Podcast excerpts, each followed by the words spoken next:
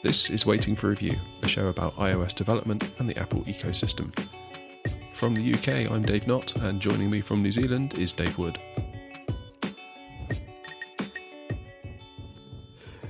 Yeah, the uh, cat is currently looking out of the window at the birds that are waking up. I'm thinking like breakfast or something. Yeah, pretty much. He'd love to be out there. Is he a house cat? Or... For the moment, yeah. So how long have you had him? Like two or three weeks? Uh, no, no. Uh, probably two months now. Oh, okay. wow. Yeah. My perception of time is not good. Yeah, probably about two months. But yeah, he's, he's, he's fully settled now. Yeah, 'cause you're supposed to keep him in for a while, aren't you? Like when you get a cat, so like keep him in the house, and if they ever do go out, chances are they'll come back. Yeah, and then they know where home is and, and what it sounds and smells like and that sort of stuff as well. Oh, that's cool.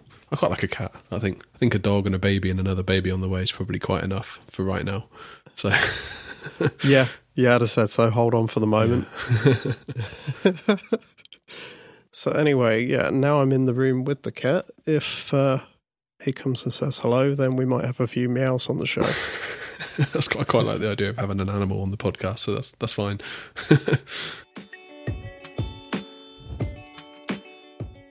so I've been looking at uh, GoVJ2, which is my very, very original title for the, the next version of my VJ app. Um, and actually, that, that is kind of a thing. I'm, I'm thinking of this as being um, a brand new app, actually. Okay. Uh, there's, there's a bit of um, a thought process here going on in terms of how I'm going to re release the app and, and sort of do a bit of an upgrade pricing kind of thing with it. So, yeah, lovingly titled Go VJ2, and it is the update to my app that's been building in my head for maybe the last two years. And I've been putting off for one reason or another. And yeah, that that started development about just over a week ago. And I'm already kind of at a point where I, I know exactly how I'm going to architect this version of the app, which is a big deal to me because I felt like the architecture in the first version of the app really, really didn't do me any uh, favors after a long time. Um, like, kind of for reference, that was storyboard driven uh, Objective C because I started development quite a while ago on the first version of the app. It had all of the mistakes that I made as a new iOS developer inside the code base. Yeah. Um, a, f- a few things that I look at now, and I'm kind of like, well, that was actually quite a clever solution to that problem, uh, but I would probably handle it differently these days. But that's good though, because that means that you've made progress on, on your side. Yeah, absolutely. I think I'm, I'm kind of mindful as well that any decisions I make now in terms of how I'm architecting this version of the app, you know, future me in two or three years' time is probably going to feel very, very similar, actually.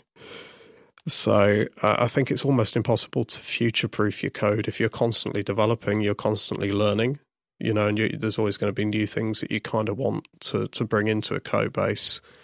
But I'm, I'm being very careful to kind of think about, well, is that just because I like that new technology right now? Or that new kind of version of programming and, and architecture, or is it something that's going to stand the test of time in a little bit? Yeah, I, I mean, I'm using coordinators, which I find very, very useful, and they don't really preclude you kind of doing anything after a point. In fact, they're a really good enabler, and that's why I use them. And I'm coding my views programmatically, so I'm using SnapKit, mm-hmm. and um, I've got a uh, a kind of mechanism where the um, root view of a view controller is actually in a separate file to the view controller. So feels like quite a good direction for me because that sort of keeps things to the side. And I'm actually I'm using uh, the architecture we spoke about a few weeks ago now that I mentioned um, that I'm also using quite a lot in, in PaperKite at the moment, which is MVP. Now, again, future me in a couple of years might be sort of looking and going, "Oh, MVP, did he have to?" uh, but I doubt it in a lot of ways. It, it's kind of um, it's quite a, a, low overhead version of, of, that architecture. It's not too sort of um, object heavy. You know, there's there's literally like these three objects that are making up the the module itself: the presenter, the view, the view controller. and, mm-hmm. and they all have very specific jobs, and everything else is sort of a, a, a manager object or something like that that's hanging off of um, a main services class that's passed into each presenter when it's initialized. So it's quite low overhead in that way. And actually, I think the bit that I need to really worry about is is how I structure those managers, um, and specifically my video mixing engine, and everything that the app needs to actually do what it does.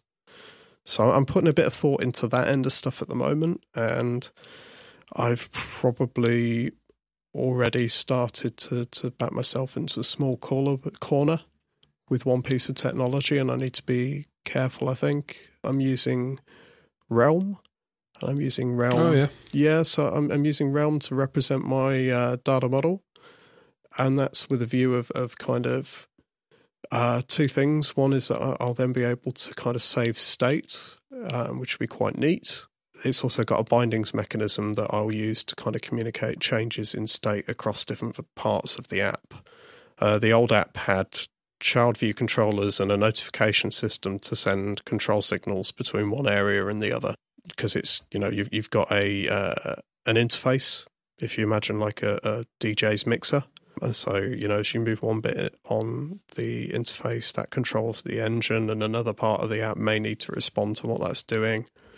Yeah, yeah. So I'm, I'm using Realm to communicate those changes, and I'm early into this at the moment. And there's kind of two things I've got to square, and one is that is that making my code heavily dependent on Realm? Yes, Am I happy with that? Is that going to look like a mess in a couple of years' time because Realm will update and the syntax will change, or you know those those type of questions are, are the sort of things I'm thinking of. And the other one is very very practical here. What's what's the latency like? Because I'm dealing with an application that you use in real time, and if yeah. the round trip through the database is long, then that could cause me a few issues the big hope here, the reason I'm doing this is because I want new features. I want things that uh, like uh, MIDI support, where you can control the app from physical MIDI controllers that can be connected over Bluetooth or kind of through USB with the camera connection kit. Yeah. Yeah. Um, and I might support another protocol called OSC, where control signals are sent over Wi Fi.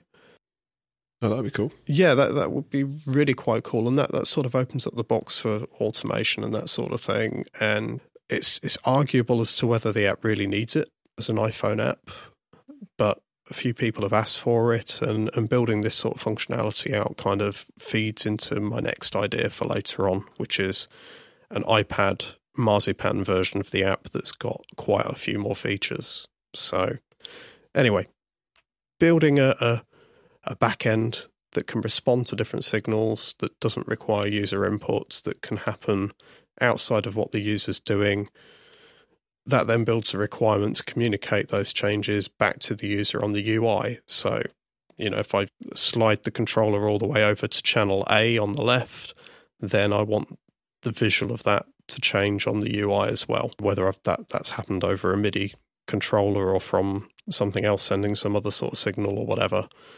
Mm-hmm. Uh, so yeah, kind of thinking about all of these problems all at once um, and trying to sort of find sensible ways of, of solving them, uh, preferably before I've laid down too much code. Must be interesting because it must be like this has been percolating for a long time. What with the move to New Zealand, I guess that's kind of prohibited you from maybe going in as much on your indie projects as you might like might have liked to. So yeah, yeah, it must be quite cool to kind of sort of crack open that Xcode project again and, and, and get going with it yeah, it's been been really quite fun to sort of start a clean slate. Um, I mean, like some things are, are already a done deal, like the overall design of the app's UI is going to remain sort of fairly similar. Some of the ways that it's controlled are going to change. It had a sort of drag and drop mechanism in the first version. That's not going to exist in the new version because I've found over over time it's probably not the most efficient, and I've got other ideas. But then other other parts of the app, like the underneath, like like we were just saying, is is going to completely change.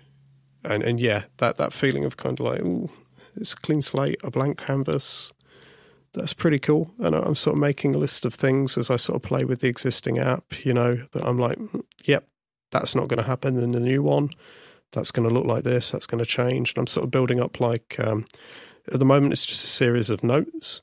As time goes on, it will become a Trello board or something like that. And I'll start to sort of project manage it to an actual release.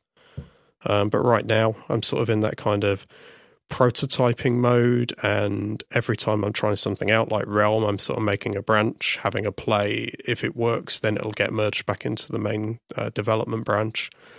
Uh, if it doesn't, I'll delete the branch. I'll move on in life and try something else. You know, it's very much a sort of R and D kind of phase at the moment. No, that makes sense. No, that's kind of a nice phase as well. I quite like that that part of a project where it's kind of like you just you're free to explore. Yeah, I always find that quite interesting. That's cool. So, if, if you had to guess, how how long do you think it will take to get this made? Uh, whatever I put myself on the hook for, I need to double or triple. I was going to say uh, double. Yeah. so off bat, assuming that you know I spend some time in my my holiday right now, and there's probably some time over the Christmas break, and the spare time I, I may or may not have. I reckon I'll be lucky to have a, a version 1.0 out in about six months, which means that we'll be talking about me shipping it in a year's time. Fair enough. Yeah, yeah. I, I think that's probably probably the most realistic I can get to. I'd like it to be ready sooner than that, but yeah, if I want this to be right, it's probably around about that timeline.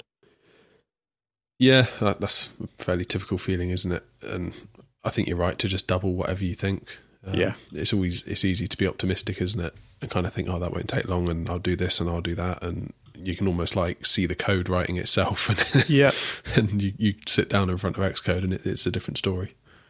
Uh, that's cool.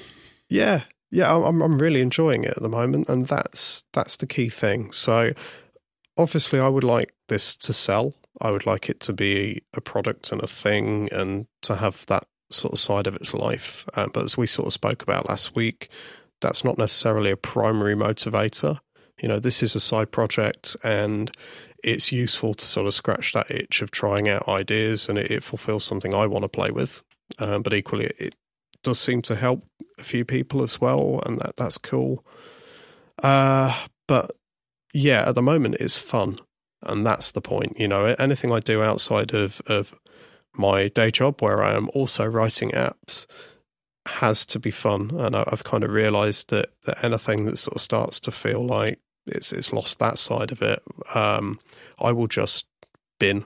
I won't do because quite honestly, by the time I've gotten to, to the end of the day, um, or if it's a weekend or whatever, if I'm going to put more time in on it, it's that's the requirement. It's got to be a fun use of my time.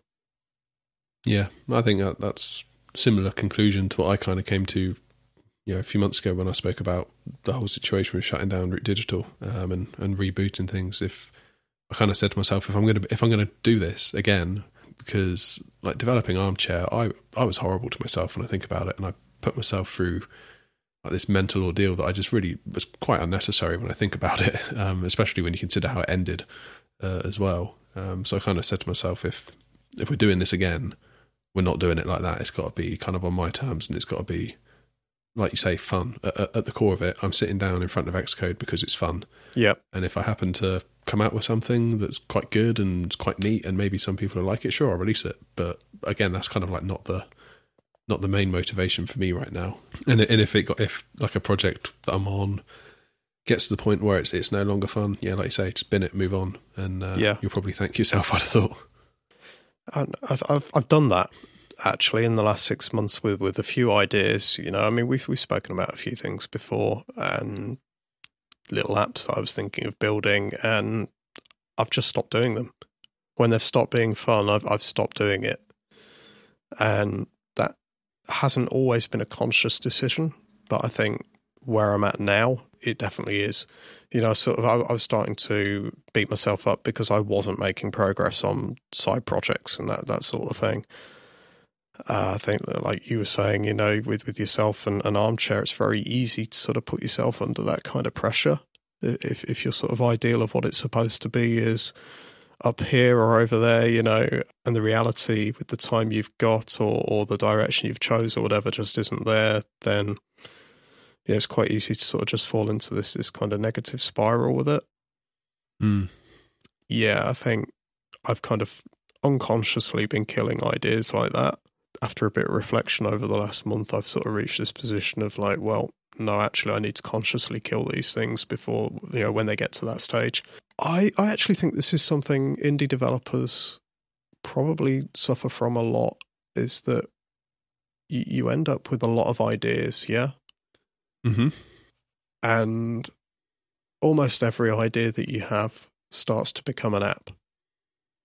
You know, you, you take yeah. up a new hobby, you speak to somebody who works in a, a, sector or a field that you didn't know much about, and you learn something about it, and then you're like, aha, I have this idea for that. Everything can sort of start looking like new apps. You know, maybe only one out of 10 is really worth looking at in any greater detail. And maybe only one in 50 or something is actually worth your time.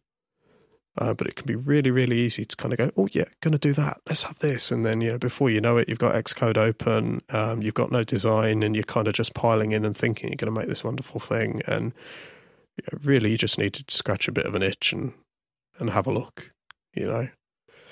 Well, for me, that's where the landing pages have been awesome because if I have an idea for something, if I try and make a landing page for it, almost as if I'm trying to sell it as a finished product by kind of mocking up screenshots of what I think it was going to look like when it's done. Obviously, there's no code behind any of it, but this is what I've got in my head, and this is going to be the pitch. Yeah. Sometimes that's enough, and I, I can kind of come away being like, yeah, that's an idea, and I've kind of recorded that idea now, and that kind of takes it out of my brain. Yeah. And I can just move on. And also just I've said this before, but just the exercise of doing one of these landing pages is so worth it because it never ends how you think it's going to, um, because the process you go through kind of forces you to think through the app as a kind of a complete system.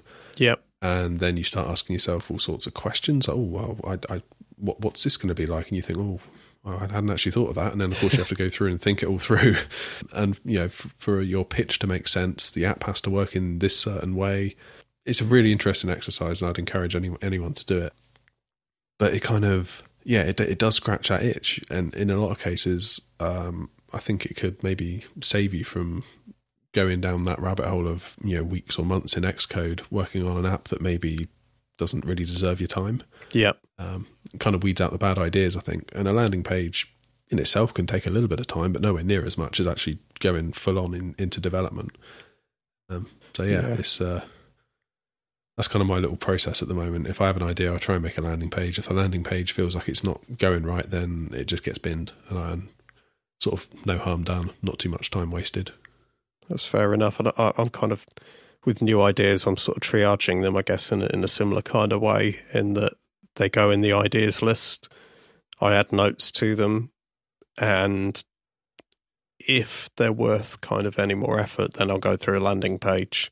You know, I'm sort of just kind of capturing the idea as much as I can and then kind of making a deal with myself of like, well, okay, if this keeps nagging me or this page of notes is huge in a week's time, then I'll put the landing page together and we'll go that route.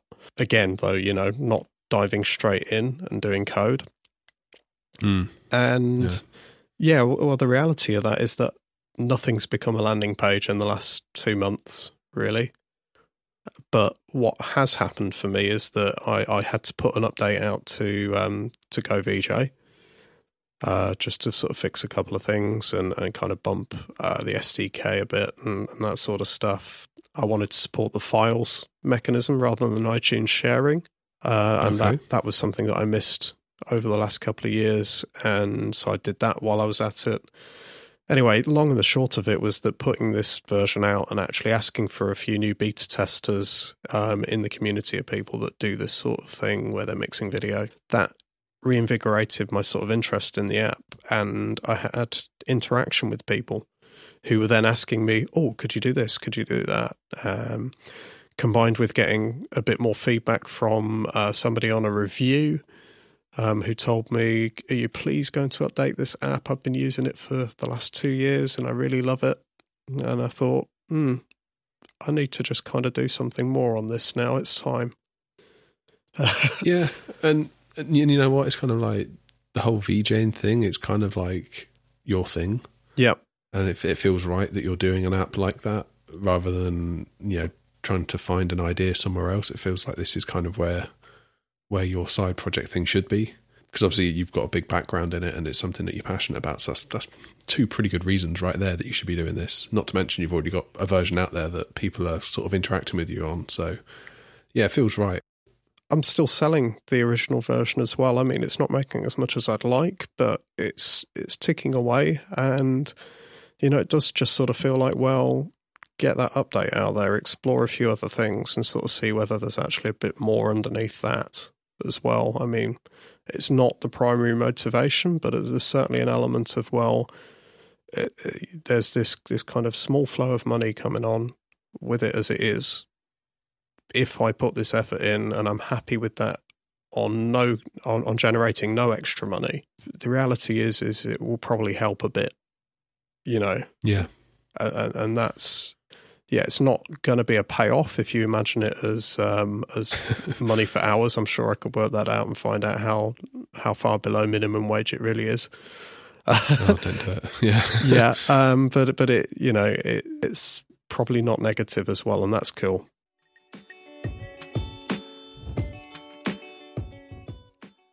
So the the existing app is a paid app.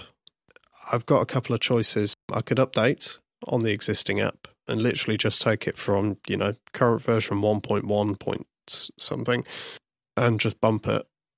And then ta-da, it's the new version and everybody who's bought it gets the new version of the app. And to be honest with you, I don't want to do that. I, I would actually sort of put this, what I'm doing with the app feels like an upgrade. And I'm kind of a little bit annoyed with Apple that I can't just sort of do upgrade pricing. I've I've come all the way yeah. around to sort of feeling that grind. Mm-hmm. Uh, well, you never know. By the time you're done, we're going to have another WWDC under our belt, probably. So yeah, never say never. No, exactly. And I'll be, you know, kind of holding off and just seeing what happens. If if I've got the app ready for release in June, then I'll be looking and going, well, should I just hold on until September? You know, and seeing what happens. But that to one side, assuming everything stays the same, my choices with the new app are, to me, they, they feel like I either do it again and I put it as a second paid app and I make them part of a bundle. And by doing that, I can then offer a um, like a a virtual discount against the new version for people who have already bought the app. You know, because like the existing app is priced at X, the new app is priced at Y, and then the bundle costs Z, which is less if you've sort of already bought. That might be quite a good way of sort of achieving upgrade pricing for people who've already bought the existing app.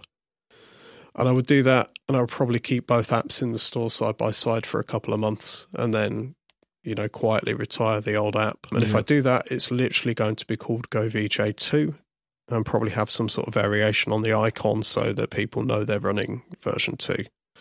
Yep, yep. And it has to be said within the, the niche, the pro level software, quite often on, on every upgrade, there's like a, a new icon or something in the interface or whatever that kind of indicates to people they're on that newer version. It's a, it is a thing within the, the, the sort of community. So it doesn't feel weird to sort of have like, you know, Go VJ1 and Go VJ2 side by side in the App Store. Certainly not for a little period of time. Yeah. And there's nothing stopping me on the original app putting some sort of note in there somewhere that, you know, tells people you're running the older version of the app. You know, click this button to go and see the version 2. That that that's a potential thing. Yeah. Uh, the other end of it is okay. I've got brand new app bundle to work with. I've got a clean slate. Could I look at subscription pricing? Is that perhaps a thing?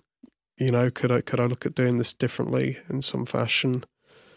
And at that point, I'm not sure. And I've, gone round and round on this uh, with the existing app a few times. Um, I would consider, you know, a freemium model, and I am kind of looking at what that that would be. But the yeah, it's tricky when I'm already selling a paid upfront app. It's also difficult, isn't it, that you're in a niche as well? Yep. Because it's almost yep. like for in-app purchase to work out, you need volume. Yep. And it's almost like just in the nature of your of the niche that you're in, you're almost in a niche of a niche, aren't you? Because you're looking at VJing for one thing, and then you're kind of targeting is it beginners within VJing? Pretty much, yeah. If, you, if you're a pro, you're not going to want to do it off an iPhone or an iPad, really. No.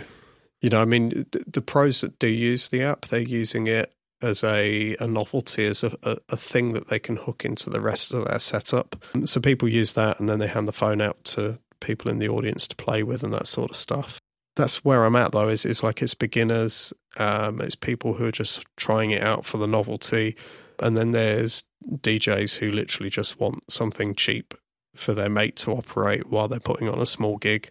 Yeah, mm. so with that in mind, the majority of my effort to sell is kind of at the point where they make the position to install the app. And I don't necessarily get permission to then ask later on because they're perhaps not going to be in the app. If you see see what I mean, they're not going to be coming back every day and sort of going, "Oh, I want to VJ now." They'll have a gig or they'll they'll want to you know spend an hour or two mixing. That that happens. I, I've seen that in usage stats in the past before I retired Fabric yeah, with that in mind, I have to sort of think, well, I've got to make the sale up front. And that's where paid up front is literally the model for that. You know, I don't necessarily like it, get to ask. Yeah. I, I don't mm. get to ask later on, you know, how about this effects pack or this video loop pack or something like that. I don't think that'll actually bear out. Do you think you could sort of do a hybrid approach where you charge? What are you charging at the moment? Just for um, charging, depending about on which $5? territory, about five dollars. Yeah, okay, five US dollars. So, judging the fact that you're going at kind of beginners, maybe people that just want to try it out, um, I think if you're kind of interested in VJing to start with, and you want to try it out, I think you know, you probably would spend five dollars on an app if, if you're interested in the first place. It's not just like a random kind of thought is it that oh I'll just download Go VJ because you, you, need to be into it to even want it in the first place. So I think yeah that's probably reasonable. Do you think there's kind of room for in-app purchases inside of that as well in terms of like you like you just said about loot packs and, and things like that? Yeah, definitely, definitely, and I think with those I probably need to think just that little bit wider. Um, and what I mean by that is I would be happy to kind of set those up and, and have that in this version of the app. But as I've alluded to before, I'm thinking about this idea of kind of expanding later on and having an iPad Marzipan take on, on the app as well. Yeah. And if I do in app purchases for content and, and effects, if possible, I do think I should be supporting some sort of transmission of those things um, into the Pro app as well, because I think there's kind of a an upgrade route from from this app to the Pro app. Um, if you get me, so if, if I as a, as a user have bought this app and I'm playing with it on a on a basic level, I'm getting use out of it. I've bought these other things, and then I go, oh, I want to use the Pro app. At that point, I want to make sure those users have still got the upgrade that they that, that they bought. You know, they've they've got the extra content or whatever it is in the Pro app as kind of a way of their of it sort of expanding as an ecosystem with them. And, and you're still set on making a pro app as well. Let's go uh, VJ yeah. Yeah, okay. because the ideas around that specifically require a bigger UI. Um, so it comes off the phone at that point. It becomes an iPad app. It would very naturally fit um, Marzipan, I think, as well. So mm. yeah, I, I'm well. I'm set on doing that later on. I think the immediate is to to do this update. Do you think it would be any? Do you think there's any mileage in just including it, this kind of pro app as part of Go VJ two over time? Like when Marzipan becomes a thing, just kind of do an update that includes that, and just kind of have it as a, a value proposition for for users that might not have downloaded it. Um, versus shelling out for a pro app, or do you think they're just too? They're just going to be so different that there's not enough crossover. I think there's going to be enough of a difference. Actually, uh, I think this is going to be where like I say, where where your your needs as a user have expanded just that bit more. I think I would probably, if if both are paid up front, then I would be using that that bundle idea to sort of um, incentivize going pro if you've already got the original, rather than you know you you can just install it and and, and use it with the one you've got. Like I say, all all this side of stuff is still very much uh, kind of on the table, you know, in terms of what I could do. Yeah. Um, a pro app, I can't really worry too much about just yet, and, and I guess because it's you know again it's down to time and whether I can actually make it and all that sort of stuff. Yeah, it seems a way off yet, doesn't it? The pro app. Yeah, given that we're talking about a year's time for Go VJ two, exactly, which is completely separate from the pro app. And I think with the with the pro app, I'm probably as I collect the ideas, I'm actually going to put that through the landing page idea um, have an email sign up and that sort of thing, so I can actually kind of gauge the real interest there as well. Yeah. Uh, so there's nothing stopping me doing that over over the next couple of months or so. I think as an update to as as this GoVJ two is actually starting to look like a real thing, that's probably the time to get the the landing page together as well.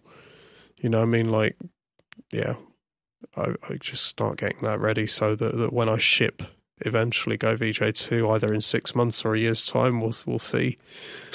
um, there's this sort of other page there that's like, ah, you're thinking about using this on, uh, you know, a more professional basis. Well, here, here's what I'm thinking of doing. You know, obviously mm. not quite worded like that, but yeah, yeah, sure. Do you think there's yeah. any scope for like um, sort of consumable in-app purchases that are related to output? as, as in uh, sort of ah. outputting via HDMI or, or you know one of those dongle things. So that if you're just playing with it on the iPad, maybe at home, just sort of experimenting, learning, playing, um, then you can sort of you know go to your heart's content. But maybe if you want to go and hook up for a, a small gig or something, yeah, poten- potentially. Um, I, at this stage with the with the existing app, I, I really didn't want to go any, any route like that because you know, it's really kind of not functional on the device itself beyond kind of just having a little noodle. It would have to sort of be free, and then that's your in app purchase sort of step, oh, okay. really. With the update to the app, I'm going to have a, a recording facility, and there's going to be things that you can do without having to actually hook, it up to an external screen.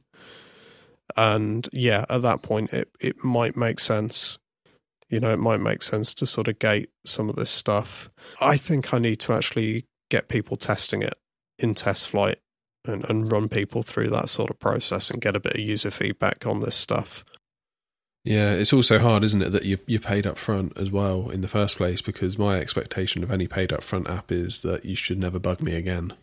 Pretty much, that's, yeah. Yeah, so that's going to be a tough line to walk, I think. Um, yeah. So the, the, the upgrade route, the sort of in-app purchase on an existing paid app, for me, for this, it, it feels like that would be better for the things like we spoke about before. You know, you can buy some content or you can buy some filters. There's like extra value add bits that you can can get. So it's more of an, uh, a cross sell in, into something that you may or may not need. Yeah, yeah. The content seems kind of more more fair, doesn't it? versus yeah. what I just described as kind of blocking output over the HDMI dongle unless you pay extra or something. That seems a bit. Thinking about it now, that seems a bit cheap actually. If you were to do that, no, but that, that would be absolutely the right route for a freemium app. For example, oh, yeah, definitely. you know, you'd, you'd, see a watermark on the output or something, and, and ex- external displays. That's the point where you know they're trying to do that that next level of activity. That you know they need more back from the app, so that would be the right point to ask. Yeah.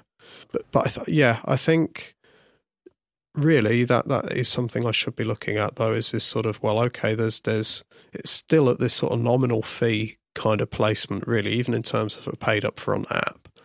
Um, because of the niche it's in, you know, if you want to go do this thing on your phone that's actually quite an involved thing to do, then five bucks or whatever is, is not that big an ask no. in the scheme of things. So at that point, though, if you are also then a regular user, if I can offer those people something extra that they can do, and it's got a price, but again, it's a nominal fee. You know, you're talking like for another dollar, you've you've got a, load more effects or something like that.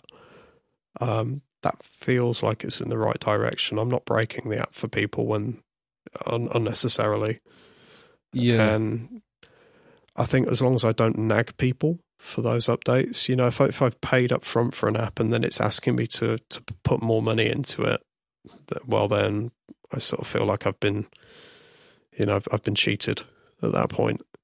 Yeah. Do you think your market, given that again you you're going for kind of the beginner end, do you think they're going to be more receptive to things like wanting extra effects and and uh, sort of loot packs and things? Because that kind of stuff could maybe help a, a beginner sort of find their feet a little bit, just get them going.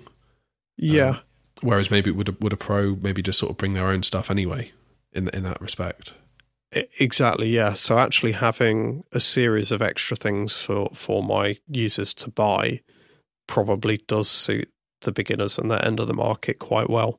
It would, wouldn't it? Yeah, it'd serve your market brilliantly. I would have thought, sort of giving them a helping hand almost, rather than just trying to charge them for stuff. I mean, obviously, they you know, say like pay a, a dollar or two, but I think that's that'd be a huge help to them. Yeah, and, and and I think as well as that, it'll help me with people who are not already in the field for other reasons. So I think there's two types of beginner to my user base. Actually, there, there, there's people who want to take up the art form and, and, and everything else to be a VJ.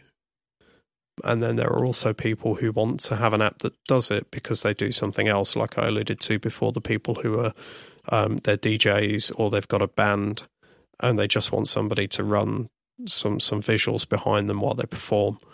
You know, like I said, it's that, that example of, of your your mate is using the app while you do the DJing, and, and it's probably quite a small setup. Yeah, Um, but in either case, there's there's this potential to give those people something else. So beginners will want content and things to play with because they've not made it yet. Um, the other type of user, the you know the the friend of the band who's putting on the visuals, they're not necessarily into the art form. They're not necessarily going to make their own content, and for those people, I actually think that the the idea of um, audio reactive um, generative kind of effects is probably a good idea. So there's this other kind of sub niche of filter and effect within this this sort of app, um, where you have something that's like uh, kind of a take on an audio visualizer.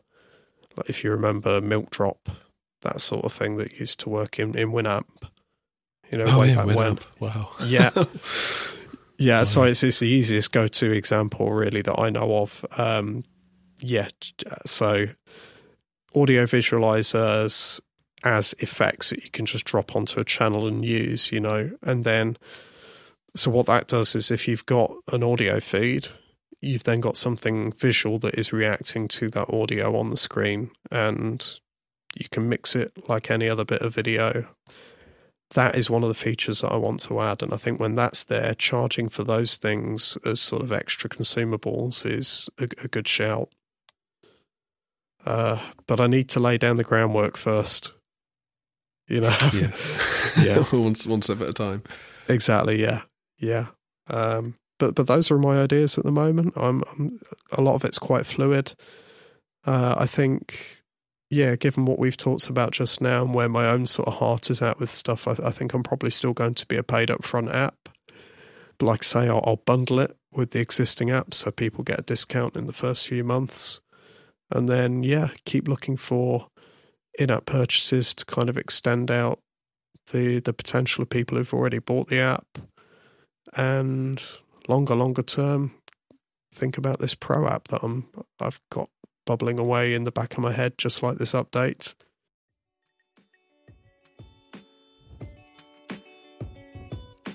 Okay, we'll call that a wrap. If you've enjoyed today's show, it'd be great if you could leave us a review on iTunes or if you could leave us a recommendation in Overcast by hitting that star button. That will help us reach even more like minded people. Um, also, we have our Slack channel. We'd love to invite you to join. Our hope is it can be a really great place for fellow developers to come and hang out. If you'd like to join, uh, just leave us a message on Twitter at WFR Podcast and we'll get you signed up. So, Dave, before we run off, where can people find you? You can find me on Twitter at DWRoboheadz. That's Roboheadz spelt with a Z. And you can find my apps at roboheadz.com. Again, that's Roboheadz spelt with a Z. How about you, Dave? You can follow me online at davenott.co.uk or on Twitter, I'm at underscore davenott.